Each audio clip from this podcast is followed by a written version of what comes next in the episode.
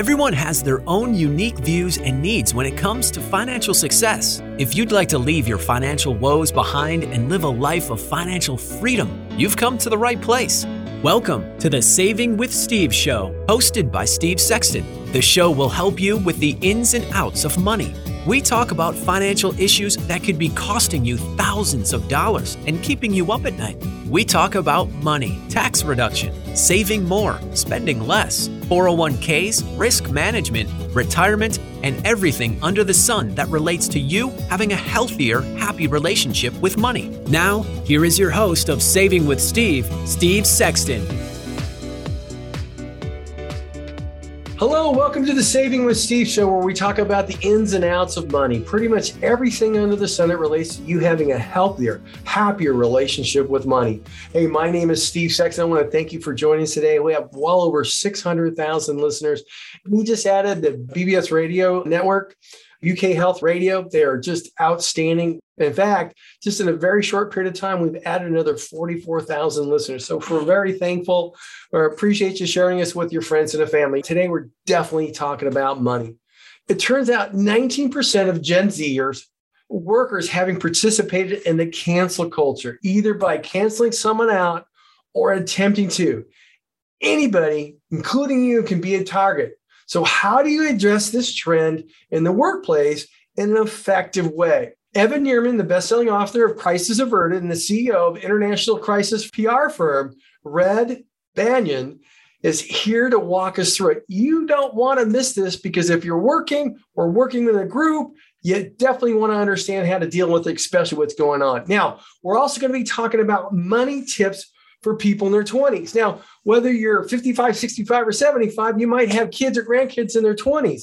So think about this. We're going to be going through that today. And on top of that, before the pandemic, American workers were already stressed to the tune of $190 billion annually in healthcare expenses. The World Health Organization has declared burnout a syndrome caused by unrelenting stress that never got handled. We've been living with COVID for more than a year now. We see the devastation in the news. Parents are worried for the children.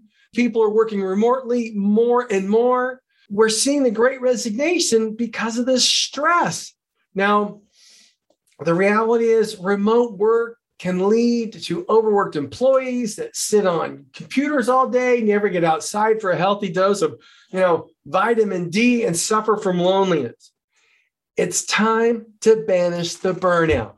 We have Janice Litvin, the author of Banish Burnout Toolkit, to help us go from stress to success right here with us right now.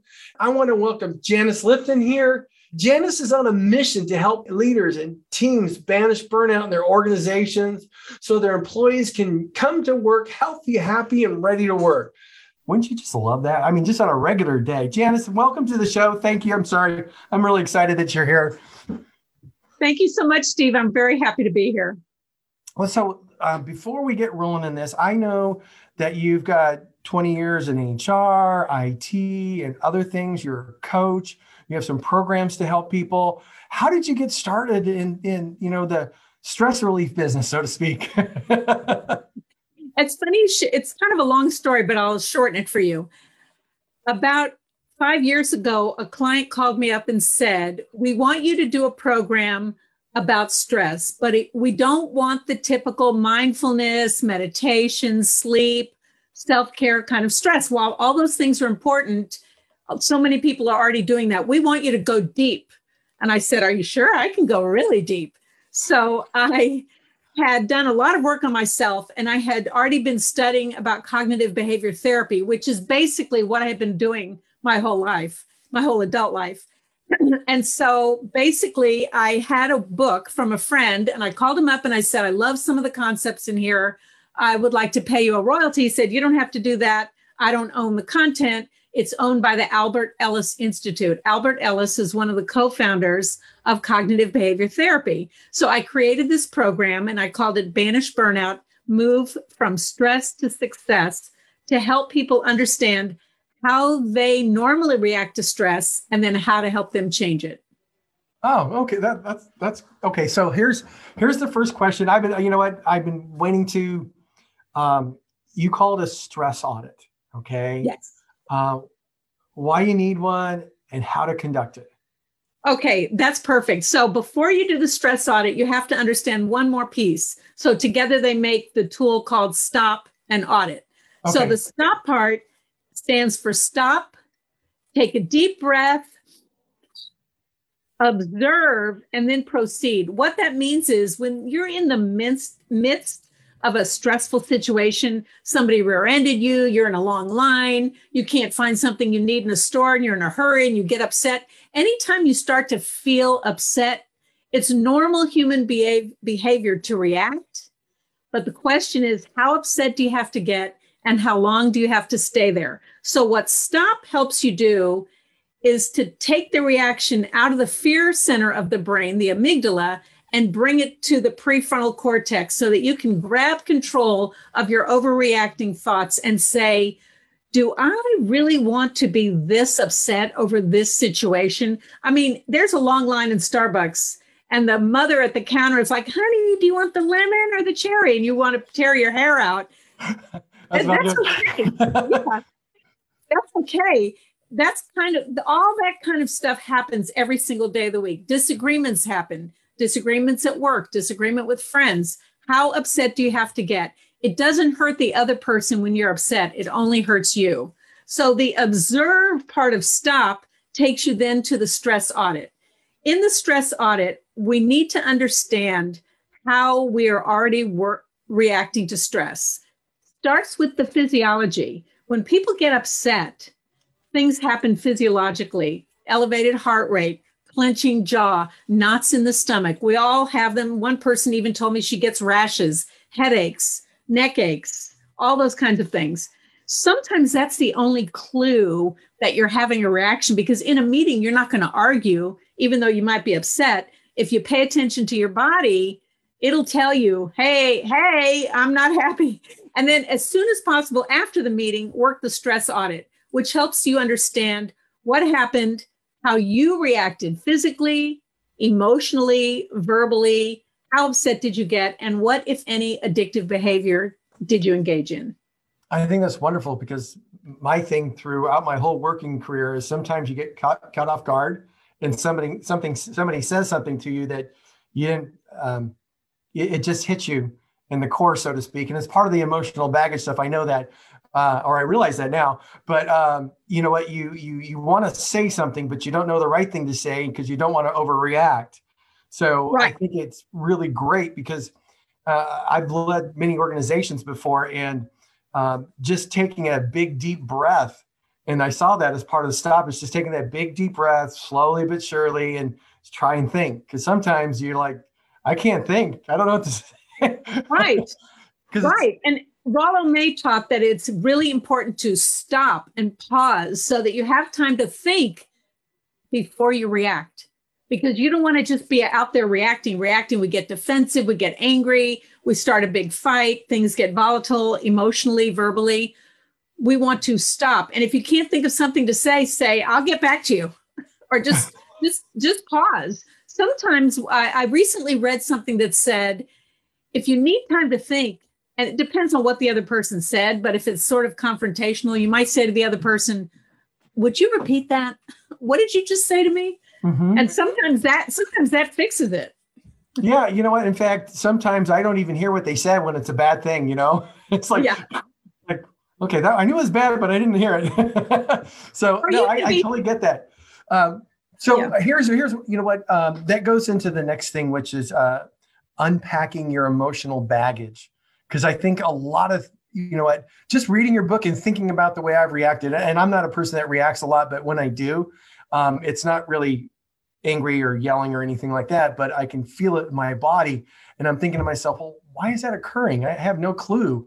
But when I read the part on unpacking your baggage could you help people understand that Yes, it is my contention, and I'm sorry I don't have the statistics to back it up, but I've talked to a lot of people in the field about this. It is my contention that a huge majority of Americans have not unpacked their emotional baggage. So, what do I mean by that? If you notice somebody at work or at home who's having an extreme reaction to something that's a minor thing, that's a clue that they're still hanging on to something from their child, usually childhood.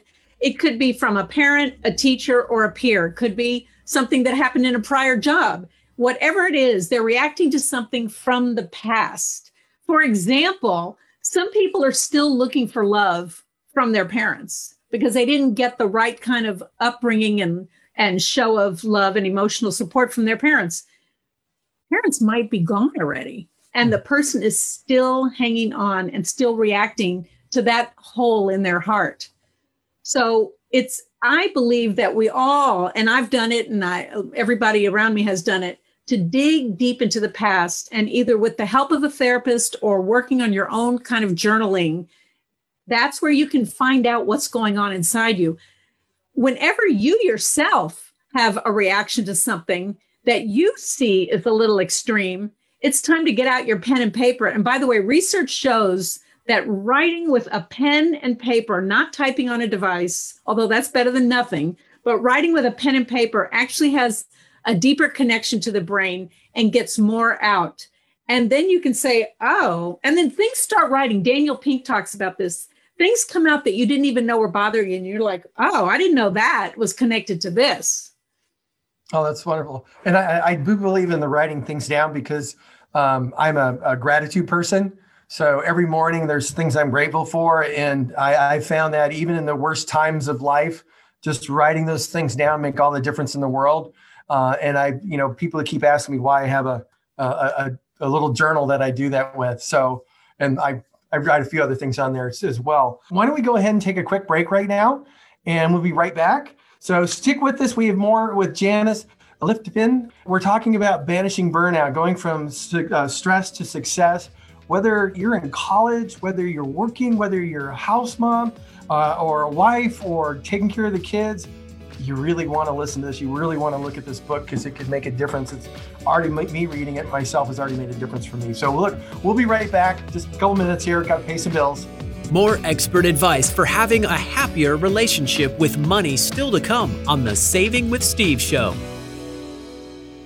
Don't let your financial woes keep you up at night and prevent you from living a life of financial and personal freedom. Hi, I'm Steve Sexton, host of the Saving with Steve show. We're going to be talking about the ins and outs of money, those financial issues that could be costing you thousands of dollars, causing stress, keeping you up at night. We're going to talk about money, tax reductions, saving more, spending less your investments, risk management, retirement, and everything associated with you having a healthier, happy relationship with money. So, if you've ever dreamed of living a life of financial and personal freedom, you owe it to yourself and your family to tune into the Saving with Steve show. Join me, Steve Sexton, on the Saving with Steve show as we talk about everything under the sun when it comes to money. To learn more about the show, visit savingwithsteve.us. That's savingwithsteve.us. Savingwithsteve.us. We'll see you soon. Welcome back to the show that is here to help you achieve your financial goals. It's the Saving with Steve show. Now, here's your host, Steve Sexton.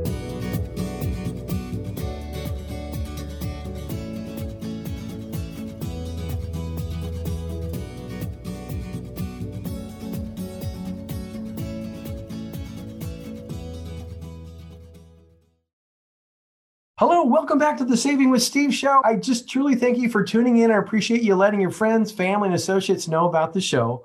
All the replays are available at www.savingwithsteve.us. If you're enjoying the stories of helpful information, insight on Saving with Steve, I encourage you to subscribe to our YouTube channel so you'll never miss a show. Hey, by the way, check out a few of our affiliates at UK Health Radio, BBS Radio, Talk Radio New York City, E360 TV, and Las Vegas. Whoop, that's Las Vegas TV network. All these networks are dedicated to empowering you to solve problems, uplift your spirit, and live a life of financial and personal freedom. Hey, you can also follow us on uh, Facebook and join the Saving with Steve Sexton Insider Club, savingwithsteve.us, and get all your replays, exclusive gifts, and, and more. So we're back with Janice. Janice is helping us get rid of the burnout, the stress, and the so on. And you know what? I want to first talk about um, after we got after uh, uh, emotional baggage, um, it's you say first stop changing your um, first stop changing your behavior by building awareness.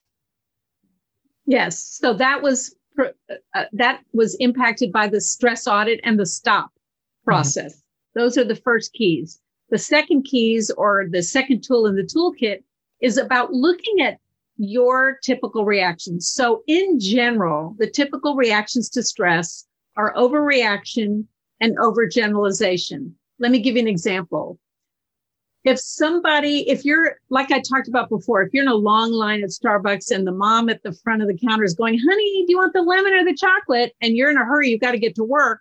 You start to build up these reactions. Like I said before in your body, your heart is pounding and you might, you might even start saying something. Or let's say you're in a store looking for something and you know they have this particular thing, but you can't find it and you're getting irritated because you have to be somewhere and you start to build up these little tapes in your head. Oh my God, I can't believe I can't find this. They told me they had it. They pointed to that corner. I'm in this corner. I can't find it. I'm, I can't believe they're so stupid. How could they do that? I hate it when they point. And you start saying all these things. And then you start to walk to go find someone to help you. And you're running more tapes. I'm going to let them know how stupid they are. And all of it. And this is a true story. This happened to me. And I had this little talk to myself after I had been obviously working on myself. And I said to myself, you are going to stop overreacting and you are going to smile at the person at the counter and you're going to say, how's your day going? And get them to smile. And then you're going to say, would you please help me? I can't find this blue sweater or whatever it is you're looking for. So it's good to know that your overreactions are typical, but the important part is to grab control and interrupt the negative thoughts and then reality spin those thoughts and say, this is not that big a deal. Is anybody in the hospital? Is anybody got suddenly broken legs? No. This situation does not need to be this extreme. Let this go. So it gives you perspective so that you're not always overreacting in life. I also see that a lot with um, text messages and emails where really? people have no clue about the emotion and they're like, oh my God, they said this. And you're like going, really? I didn't read that in there. But you know, oh, right. and the other part with that scenario you just talked about, see, that's where you ask somebody for help and they come right back in front of your face and say, there it is. Yes. you're just you know you brought up an, a funny story my when my son was in high school he was breaking up with this girl and i said you know you might want to pick up the phone. I don't think texting is the way to break up with somebody. So, you know, now of course he's grown out of that thing, thankfully. But um, a lot of people are using text for all kinds of communication rather than I'll see you at six. Yeah, but there's no emotion there. There's no feeling. You can't see somebody's face. You can't do any of that. And it doesn't matter what the message is. It just comes off sometimes wrong. And people read into it and they get the next one, And they read into something else. And then, like you said, it just snowballs and gets bigger and bigger. And pretty soon somebody's upset with you and you have no cl- no idea why. And I call right. it, you know, the, the driver that cuts you off on the road syndrome. right. You're like, when you're yelling at the car, nobody can hear you. You're alone in your car. So why are you yelling? okay. So, um, how can um, you know what? Um, what is it? I'd like to talk about three, uh, not the three steps, but I'd like to talk about how you can keep things at arm's length. A lot of people, you know, they don't allow, they don't uh, enable themselves to keep things at arm length to protect themselves. Right. I think you're talking about setting healthy boundaries. Yes. Okay.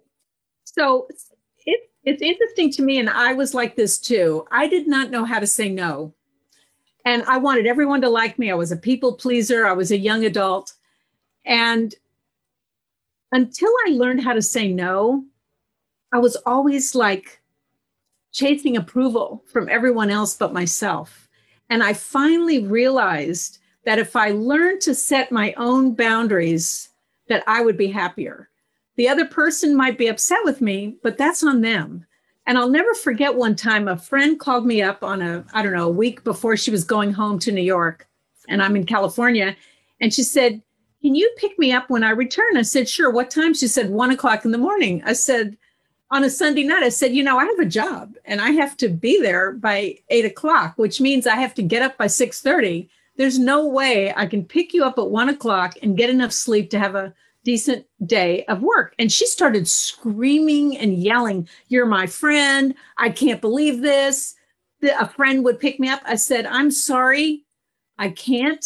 I wish I could. I'm so sorry. And she kept yelling, and I kept saying, I'm sorry.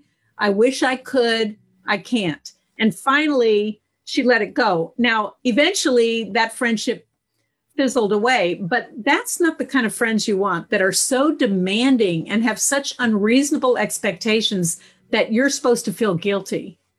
Oh, I agree. I agree. Um, you know what? I'm a I'm a cancer survivor, so all of those went away once that occurred. yes, yes, I bet so. With all the perspective you suddenly had. Oh yeah, it's not worth it. It's just not worth it. So okay, so um, how can anybody build habits for optimal wellness, performance, and focus? Because stress eliminates focus, productivity, the whole shot. So it's really important to first of all set goals for yourself no matter what they are, it could be workplace goals, health goals, personal habit goals.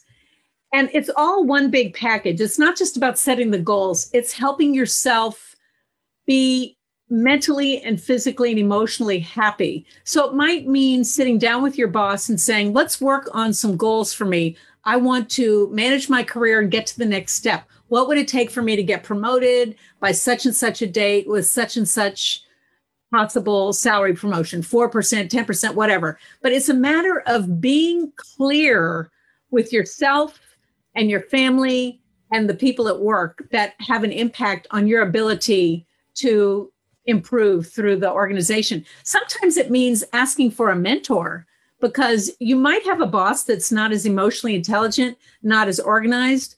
I really recommend, and this is a separate tool in my toolkit, I believe it's chapter six find an accountability buddy and or a mentor and i actually give scripts for how to email them what to ask maybe somebody is very busy and they can only give you a month say okay could we meet every monday at 8 a.m for 20 minutes i'll have one question each time and i only need you for four times. When you ask somebody to help you be very specific and clear what it is you need help with and how much time because as you know everybody's really busy these days. Oh yeah. Oh yeah. You know what? I, I think that's wonderful. Accountability partners um, i belong to mastermind groups and we kind of do the same thing for each other and i think that's that's just outstanding because sometimes just being able to talk to somebody for five minutes makes all the difference in the world you know, it's funny. I, I was asked to write an article this week, and it was a tiny bit outside my bailiwick. And I called one of my mentors and I said, I just want to brainstorm out loud. Sometimes I come up with my own answers,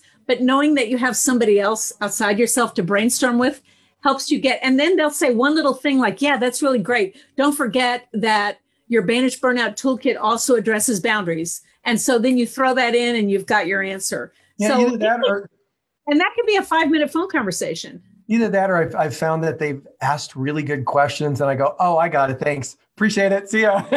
exactly. Exactly. I had a wonderful, wonderful boss many years ago, long before we knew what emotional intelligence was. He was emotionally intelligent. And I was a software support rep back in my tech days. And when I had a client that was upset, the first thing we were taught to do was try to acknowledge what was going on and then get them focused on the solution and then hang up, write it up, and come back to them. And I would go into my boss and I would say, So and so's upset. Here's what I recommend. He said, That sounds really good. And don't forget, blah, blah, blah. Maybe blah, blah, blah was the bigger answer, but it made me feel that I had the knowledge and the power to create an answer for my clients. That's wonderful. And uh, you know what? I like the fact that you talk about having people um, connect with their boss and that way, everybody's on the same page. And we, we've all been in, in, in work environments or other environments where people are just not on the same page. And that just means you're not going to get to where you want to go because people, all everybody's not on the same page. But if everybody's on the same page, it's easier to do your part because everybody knows. So that's really cool. And I will just add one more important thing about setting healthy boundaries at work. Needing to say no at work is not really necessarily saying no, but it's about helping your boss help you manage your time. So the boss comes to you with an exciting new project. Oh, guess what? I've got this great new project. And you say, okay, that's great. Do you see these eight large piles on my desk? They might be virtual piles, mm-hmm. but then you can go on to say, which of these other projects do you want me to stop working on or reschedule or dole out to somebody else? Because I'm, yes, I'm very excited about this new project, but we are going to be burning out if we don't offload some of these other projects. So sometimes it's a matter of clarifying responsibilities and timelines. That's wonderful. Hey, Janice, where can people get connected with you? Where can they buy your book? Because I re- totally recommend it. Um, I'm already giving out to other people. So, um, you know, hope you don't mind. Uh, but, no, of course not. um, we're, I just have about 20 seconds left. I was just wondering if you could share how people can connect with you to get your support, your coaching, as well as the book. JaniceLitvin.com. Pretty simple. And the book page is name book. Okay, perfect. Uh, that's awesome. Hey, I want to thank you for joining us today. This has been a lot of fun, and I'm, I, I'm I was, you can tell, I was really excited to have you here. So, uh, with with that, I hope you have a great day, and hope hey, maybe we'll have you in soon. Thank you so much, Steve. I really appreciate it. It was a really fun interview. You're welcome. We'll see you. Bye. Bye. Again, hey, we'll be right back. So stick with us. We're going to be right back. More expert advice for having a happier relationship with money still to come on the Saving with Steve show. Don't let your financial woes keep you up at night and prevent you from living a life of financial and personal freedom. Hi, I'm Steve Sexton, host of the Saving with Steve show. We're going to be talking about the ins and outs of money, those financial issues that could be costing you thousands of dollars, causing stress, keeping you up at night. We're going to talk about money, tax reduction, saving more, spending less your investments, risk management, retirement, and everything associated with you having a healthier, happy relationship with money. So, if you've ever dreamed of living a life of financial and personal freedom, you owe it to yourself and your family to tune into the Saving with Steve show. Join me, Steve Sexton, on the Saving with Steve show as we talk about everything under the sun when it comes to money. To learn more about the show, visit savingwithsteve.us. That's savingwithsteve.us. Savingwithsteve.us. We'll see you soon. Welcome back to the show that is here to help you achieve your financial goals. It's the Saving with Steve show. Now, here's your host, Steve Sexton. Hey, you know what? I want to thank Janice Litvin here. She's an author, she's a coach, she's a stress management expert and her Banish the Burnout Toolkit. You can go on Amazon, you can go to many different places. Please get in touch with uh, Janice if you need help. Now, next, we're going to be talking about money tips that you could use for your 20s that'll help you get on the right track. When we're in our 20s, are full of decisions. Oh my gosh. These are decisions that help you set up for success down the road graduated from college, you start your first job and become financially stable. The financial choices you make in your 20s can reap many benefits down the road. So here's some smart money moves to make you get the most out of being an adult. First of all, you want to determine your cash flow. A lot of people think in their 20s think cash flow is just all the money that comes into the house that month. Well, it's not. You know what? First of all, you want to start looking at your cash flow in the context of, hey, how much am I spending it on what for? So we got all our expenses. We got the money coming into the house. Whatever's left over is cash flow. So if you find out you're spending 9,000 but you're only earning 8,500, you have a negative cash flow. This budgeting is really, really important because once you understand your cash flow, it gives you a better idea of your wealth, your ability to invest, how much you can spend on larger purchases, all sorts of things. That way, if you can start doing a budget and watch it on a quarterly basis, you can figure out, hey, how much I'm going to spend this month, how much I'm going to be able to save, how much I'm going to put away, how much I'm going to put away for that trip, that emergency fund, the whole shot. Next, purchase insurance. You never know what will happen and what we call the wild ride alive. Now, which makes it incredibly important to invest in insurance, especially in these unpredictable times. You know, for example, income protection insurance. Hey, we just had COVID. If you get COVID and you're out of work for three months and you had that income protection insurance, you would have been able to have three months of compensation just by having an insurance policy. The insurance policy will cover you in case of accident or illness. Having this insurance policy will give you a peace of mind that you'll be financially secure no matter what happens. Next, Invest whenever you can. Most employers offer some sort of investment opportunity where they match money put into an investment fund. It's called a 401k, and the employer might match. This is free money. Okay. You're losing out if you're not putting money in. So you want to talk to your employer, find out how much they match, and at least put in that. The more you can put in here, the better. Because think about this the longer you put money in there, the better, because all you're really doing is accumulating assets. Because retirement is a long term accumulation deal. And what I mean by that is this if the market goes down, great. Okay. Because you're buying the same thing, but you're now getting it at a discount. So when it goes back up, you're better off. And if it's up there, you're still buying it and accumulating it. So it's making money for you. So it's all about accumulation. So invest in whatever you can. Set aside so much money every single month that goes from your paycheck or your checking account into investing and forget about it. Next, develop a debt repayment plan. You don't want to ignore your debt. Ignoring what you owe can be detrimental down the road in the form of lower credit scores, problems finding a mortgage, large interest payments. You could even be prevented from getting a job if you have bad credit. So, as soon as you have a secure first job, make it a point to put a little bit down towards your debts, no matter what it is. The quicker you can pay off the debts, the better off you're going to be, the more financial secure you will be. Now, next, avoid making unnecessary purchases. This is so much easier said than done, but there are plenty of ways you can avoid unnecessary purchases by the way you help you save. For example, don't feel the need to purchase new electronics every time something goes wrong with them. Seek an iPhone repair person okay? As opposed to purchasing something brand new. At this option is a cost effective way to bulk up your wallet and save for emergencies. Next, emergencies is important, so build an emergency fund.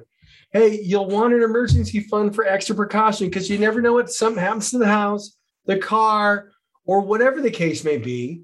It's a good rule of thumb. You should have enough money to save three or four months worth of expenses. That means write out all your expenses. Set aside 10% of your paycheck every pay period until you have three to six months saved up for. Next, this is really important. Apply for your first credit card. Build up your credit history. It's important to do so as soon as you can. So you apply for a credit card with a low limit. So what you're going to do is slowly but surely, you're going to show the financial lender you are trustworthy candidate when it comes to larger purchases and loan requests. So that means you're stable. Next, Become self sufficient. If you can, stop taking on loans from your parents or loved ones. Become self sufficient is a great boost of confidence and it'll help you feel self assured when it comes to your finances. Buy and don't rent the last one. This is an important one. You know, I know we all started renting, but quite frankly, you're throwing money into somebody else's pocket because you're paying for somebody else's building. And you know what? You're not going to get any benefit for it when you move out. So consider purchasing a home before you rent something. You'll save a ton of money on the long road. If you can't afford to purchase a home on, on your own, there's nothing wrong with living with your folks. Obviously, you don't want to do that too long, but keep these money tips in mind. You'll be on your way to creating a solid monetary foundation for years to come. So, you know what? You want to stick with this. We're going to be talking about cancel culture next you just want to learn how to do that, especially if you're in the workforce. We have Evan Nierman. It's going to be outstanding. So stick with us. We're going to be right back. More expert advice for having a happier relationship with money still to come on the Saving with Steve show. Don't let your financial woes keep you up at night and prevent you from living a life of financial and personal freedom. Hi, I'm Steve Sexton, host of the Saving with Steve show. We're going to be talking about the ins and outs of money, those financial issues that could be costing you thousands of dollars, causing stress, keeping you up at night. We're going to talk about money, tax reduction, saving more, spending less your investments, risk management, retirement, and everything associated with you having a healthier, happy relationship with money. So, if you've ever dreamed of living a life of financial and personal freedom, you owe it to yourself and your family to tune into the Saving with Steve show. Join me, Steve Sexton, on the Saving with Steve show as we talk about everything under the sun when it comes to money. To learn more about the show, visit savingwithsteve.us. That's savingwithsteve.us. Savingwithsteve.us. We'll see you soon. Welcome back to the show that is here to help you achieve your financial goals. It's the Saving with Steve show. Now, here's your host, Steve Sexton. Hey, I want to welcome you back to the Saving with Steve show where we talk about the ins and outs of money. Pretty much everything under the sun relates to you having a healthier, happy relationship with money. Our next guest, I've been looking forward to this interview because we've been all seeing this throughout the United States for the last year. There's some stats that says 19% of Gen Z workers have participated in the cancel culture, either by canceling some money or attempting to. And the reality is, quite frankly, anyone can become a target. How can we address these trends in the workplace? How does it affect you? You know what? We have Evan Nierman here, the best-selling author of Crisis Averted. He's the CEO of an international crisis PR firm called Red Banyan. Evan, I want to thank you for coming on to the show. Um, the information you're going to share is going to be enlightening for many, many people. Um, I mean, I know we got over 600,000 listeners here in the United States, but our blogs were like, hey, how do I deal with this? And this is the topic that I have seen the most amount of responses for just by leaking it a couple weeks back. So thanks for being here. Looking forward to what you have to say and the information you can provide. Absolutely. Well, thanks for having me, Steve. I'm psyched to uh, get into this. This is not only my livelihood, but also my passion. So let's do it. Quick question How'd you get started in PR? Most importantly, crisis situations. I spent 15 years in Washington, D.C. And if there's one thing that people in Washington know quite a bit about, uh, it is crisis management. And so my initial seven years were working in an advocacy organization, working at all aspects of communication and also touching upon crisis management. And then when I left and went into the private sector, I was working in a firm that focused exclusively on high stakes and crisis PR. We were representing foreign governments celebrities, high profile CEOs. For me, that was really the, those initial 10 years in Washington, cutting my teeth on crisis management, crisis PR. And it, it took me a couple years before I started my own firm. But when it was time to launch Red Banyan, I was really drawing upon the skills and the experience that I developed in Washington, D.C., and utilizing them for an, an ever expanding audience of clients for whom we think we can be a big help. You're totally battle tested. I got the scars to prove it. It's not for everybody. It's not a line of work that most people actively pursue or want. It basically means you have to be willing to make yourself available at what's typically the most inconvenient times. So it's pretty much guaranteed if I want to uh, anger my wife by having to abort a family vacation early or fly away to go take a meeting with someone or take a phone call in the midst of a major family event, that's usually when crises break or at the most inconvenient times, unfortunately. But thankfully, after 19 years of marriage and 10 plus years of Red Banyan, she's used to it and very gracious. A crisis, crisis never happens at the opportune time. Let's kind of get into this. Thinking about the workplace, or even if you're at your church or your, your kid's school or whatever, people really have to think critically about what they say. They have to look at the long term issues with solutions. Like, for example, I was talking to somebody who worked at LPL Advisors, and this wonderful lady was responsible for hiring. She made a response that, you know, was not the most positive when it came to the ethnicity of the person that they wanted to hire. And it's just because that ethnicity did not fit their general client base. And she went out on the internet, said that. And the next thing you know, the firm's got a crisis. She got fired. The question is, how should people look at this when they're in the workforce? How should they be looking about what they say? And then we can get into, you know, when it happens, what do you do? How do you do it? That type of thing. Yeah, well, unfortunately, we are living at probably the most dangerous time for any organization or any business. There has never been this perfect storm of issues that have come to the fore, outrage on the part of a public, people wanting to take a very aggressive activist stance towards organizations, the interconnectedness of social media, Black Lives Matter, cancel culture, the Me Too movement, gender gender issues, uh, issues of racial inclusivity, diversity, or discrimination in this country, and political divisiveness. So when you take all of that together and you mix it together in a cauldron, of course, you're going to find a dangerous situation. And that's why it's really hard right now for organizations of all sizes to navigate this, not just large enterprise level, big multi billion dollar multinationals, but also small and medium enterprises and solopreneurs, because so quickly you can find yourself on the receiving end of public outrage, whether you did something that on second thought and with a closer look, you probably shouldn't have done or shouldn't have said, or out of total, uh, w- without the intent to offend or to do something that upsets people, you may do or say something that someone misinterprets.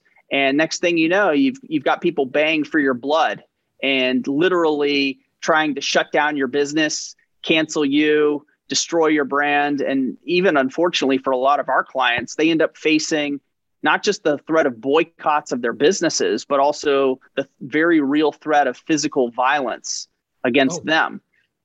It happens, and it happens more often than you think. A lot of times, people don't recognize that initiating an attack against someone online can have real devastating real life consequences.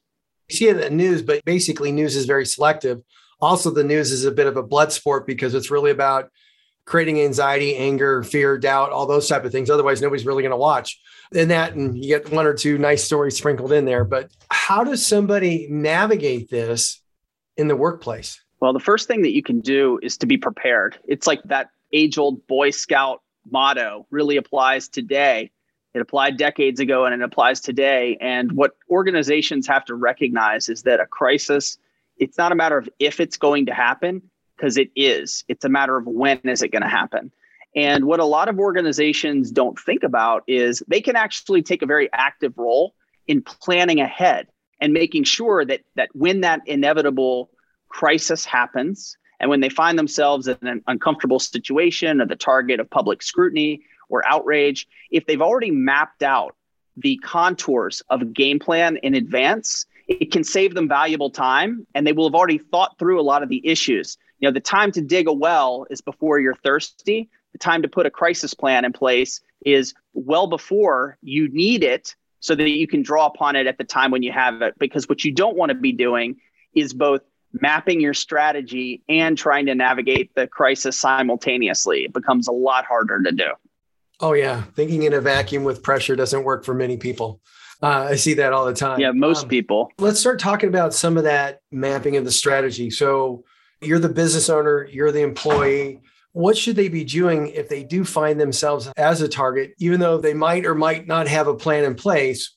What should be like the first step? The first step is making sure that you have a crisis team who's selected and that you've determined who are the principals within the organization that you are designating to handle things until the situation calms down.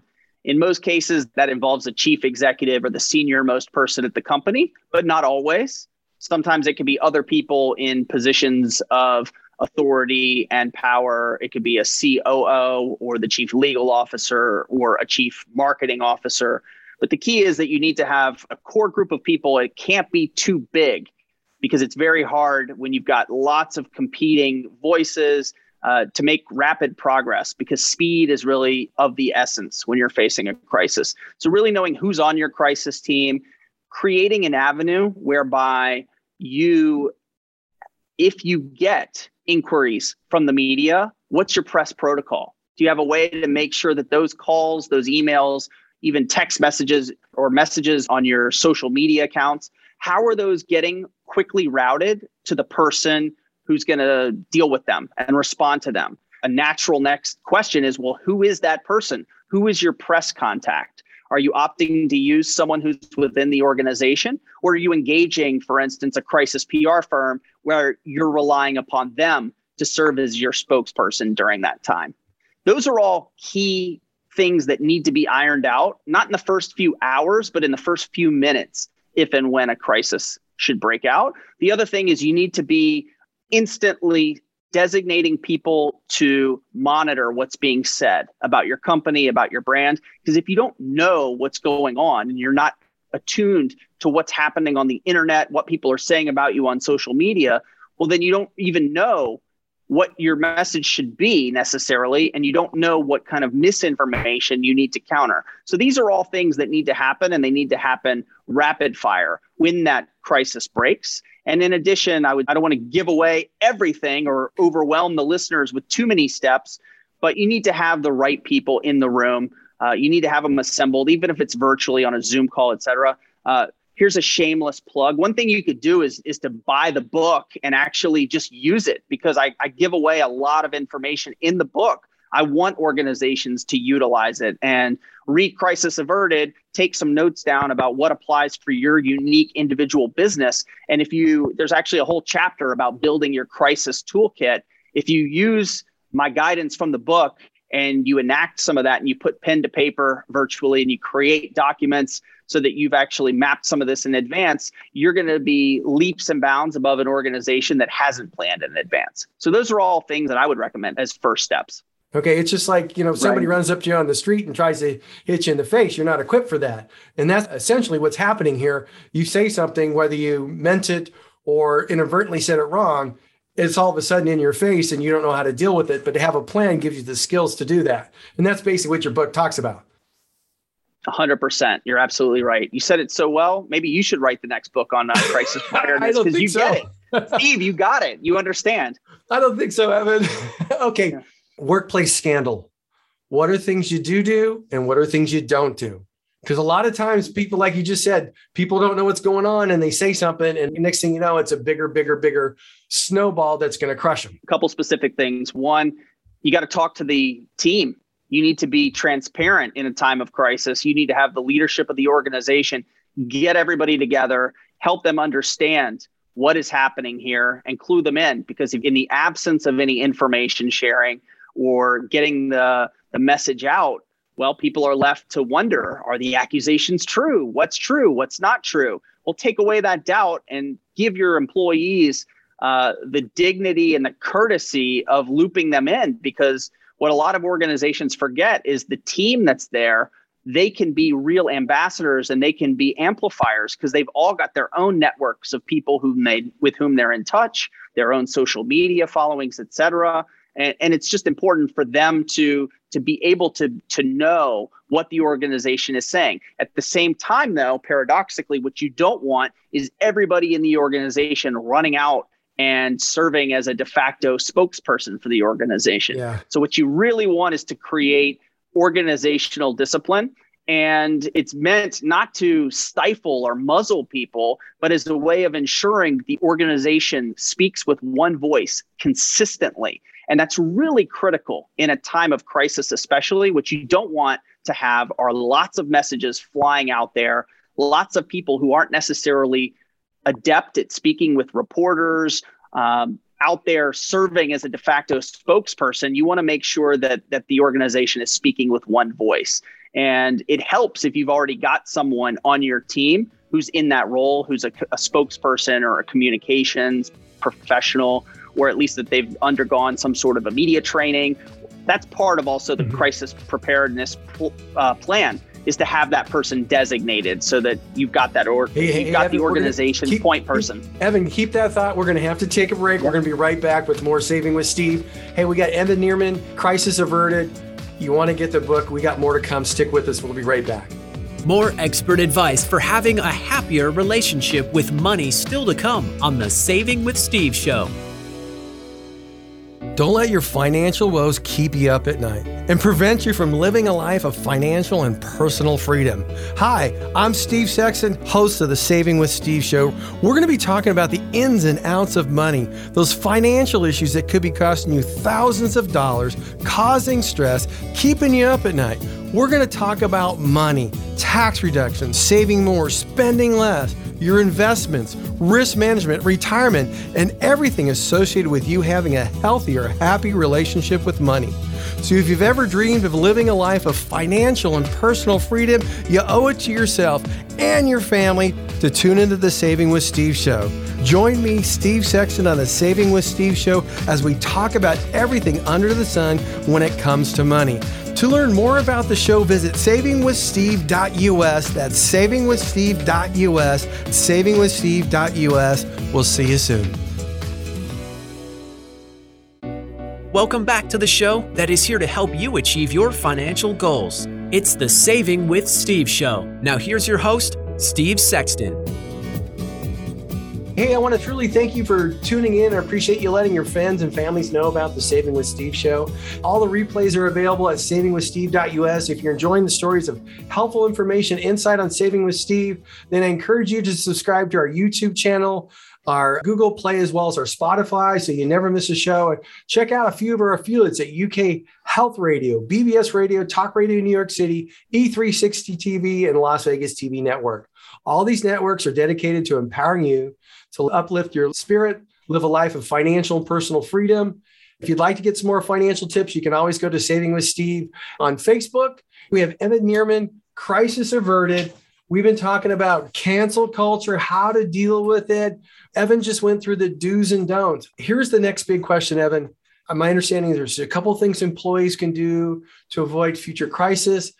We all want to sidestep this thing. We want to go, woo, you know, help us sidestep this. So this is super simple. Everyone can do it.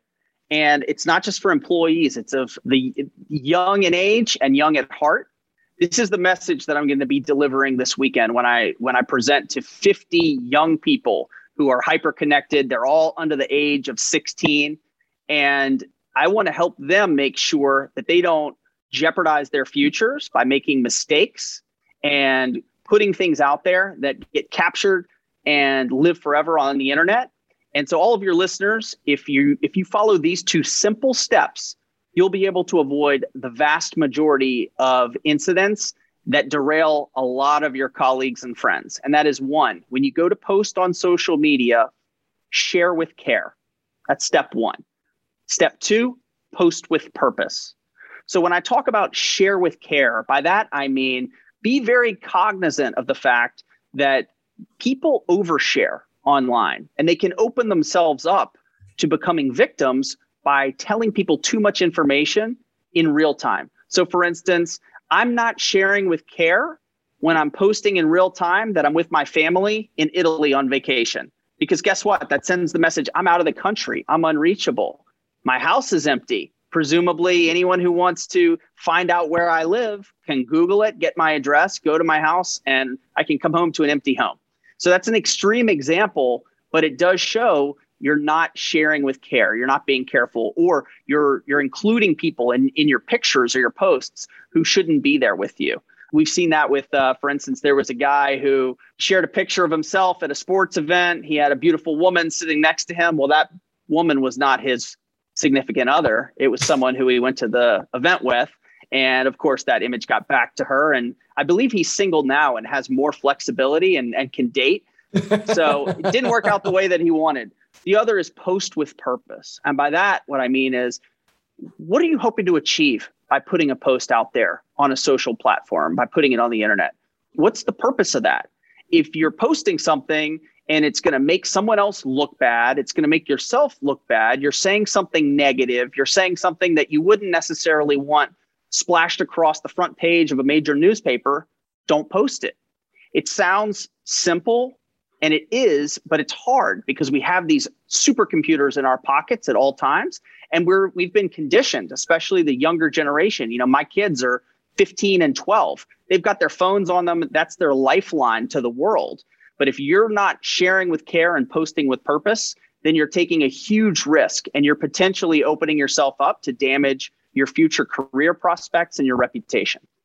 Oh, I agree with that. I have a son and daughter. They're both at university. One's a graduate and the other one's a senior. But one of the universities where my son goes to, there's been a number of people who have said things on their, I want to say their their Facebook, and they don't go with the flow of the university. And as such, mm-hmm. these people have been totally singled out. Some to the point where professors have They let people slide on certain things. They boot them out of the class, that type of stuff, just because of the things that they've said that go against somebody else's political views and so on and so forth. So I agree. It's very, very, very important to watch that because that, that could very much hurt you. You made a statement in one of your blogs, and it says how pressing versus telling the truth can help protect your reputation. So, could you help us understand that? Because yeah. Protecting reputation is gigantic. I mean, there's firms online that help you protect your reputation nowadays. Absolutely. What I like to talk about is this concept called press the truth, which asserts that the old method of communicating is dead. It has expired. It's not effective anymore. And that used to be you could afford to sit back, hope that a bad story would hit the news, would go past the news, people wouldn't necessarily see it. It would be in your local newspaper or it would be on TV. And if people were doing other things, well, it just disappeared into the ether. Well, in the age of the internet, that doesn't happen. The story lasts forever and you can always find it. You can't scrub the internet clean. And so you can't afford to wish and hope and pray that your message gets out there or that misinformation gets corrected. You have to take an active role in countering that information. And that's what it means to press the truth. It means not sitting back and let other people define you or set the stage or fill that void with information that's not right. If you let other people tell your story, they're going to tell it in their own way and they're going to not tell it in the way that you want. And that's why you need to take a vested interest in defending your own reputation, pushing out your information and your viewpoint. And that's why you have to press the truth. And you could see that when you take a look at the news because they're going to put their slant on it. And like I said, it's about inciting things. And they say if it bleeds, it leads. They want drama. They want controversy in the media. They want salaciousness. That's what gets eyeballs. That's what gets clicks. And they don't care if an organization or a person takes major long term reputational damage so that's why you have to be an advocate for yourself and you got to get in the fight and you got to defend yourself when you find yourself under attack. The reason why it's a blood sport in the news is because it's all about money. I totally agree with you there because I've seen that where you see small little retractions down the road, but it's already been destroyed. So there's not much you can do about that. You're better off weighing in from the get go, getting ahead of bad news if you know it's coming, or at least inserting yourself because if you try to clean it up after, not going to work. Too little, too late. Evan, awesome advice.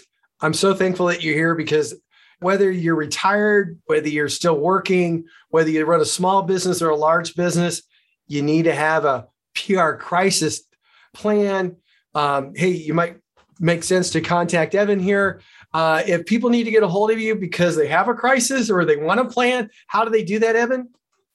You can check out our website, which is redbanyan.com, R E D B A N Y A N.com. You can also find us across various social media platforms LinkedIn, Twitter, Facebook, TikTok, YouTube. We put out a lot of information designed to help people and help good people avoid bad circumstances. And you can also send me an email, evan at redbanyan.com. I read all my email. I respond. So I welcome the opportunity to connect with you and to keep the conversation going. Okay, last but not least, a lot of people are going to want to get your books crisis averted so where can they get it? Anywhere they sell books. Go online go to barnes and noble go to books a million go to amazon.com uh, you can get the book there. For those people who don't like to read but they love to listen to audiobooks not only is the book available on audible but I read it to you. I'm the narrator, so we can literally uh, continue our conversation. You can hear from me directly. All I got to say is just don't put me to sleep because I'm usually driving. Okay. no, you're not going to sleep. We tell some real war stories in that in the book, and I think that uh, look, the idea is to give people the tips that they need, the tools that they can employ to protect themselves, to press the truth, and that's why I wrote the book. And if the book helps one good person or one organization that's well meaning and it helps them, it was worth the effort. Evan, thanks for joining us today. I uh, appreciate it. Stay safe, stay healthy. And you know what? Uh, maybe we'll have you next time when there's a big crisis that we could talk about where somebody did something so you could talk about what they need to do. So that would be kind of cool for an interview down the road. I'll come back whenever you call. Appreciate it, Evan. Hey, have a great day. We'll see you. Bye bye. Hey, right. everybody. That bye, was Evan Nierman. If you're looking to get his book at Crisis Averted, you can go to Audible, you can go to Amazon. If you're looking to get a hold of them, you can go to redbanyan.com if you need that help now. So, look, this has been the Saving with Steve show. I want to thank you all for joining us here. Again, we're about the ins and outs of money. We'll look forward to seeing you next week. Stay safe, stay healthy. Bye bye. Thank you for joining us for the Saving with Steve show hosted by Steve Sexton. To learn more about the show and how to become a guest or sponsor, visit savingwithsteve.us. That's savingwithsteve.us. Join us again next time as we continue to talk about everything under the sun that relates to you having a healthier, happier relationship with money. This has been the Saving with Steve show, hosted by Steve Sexton.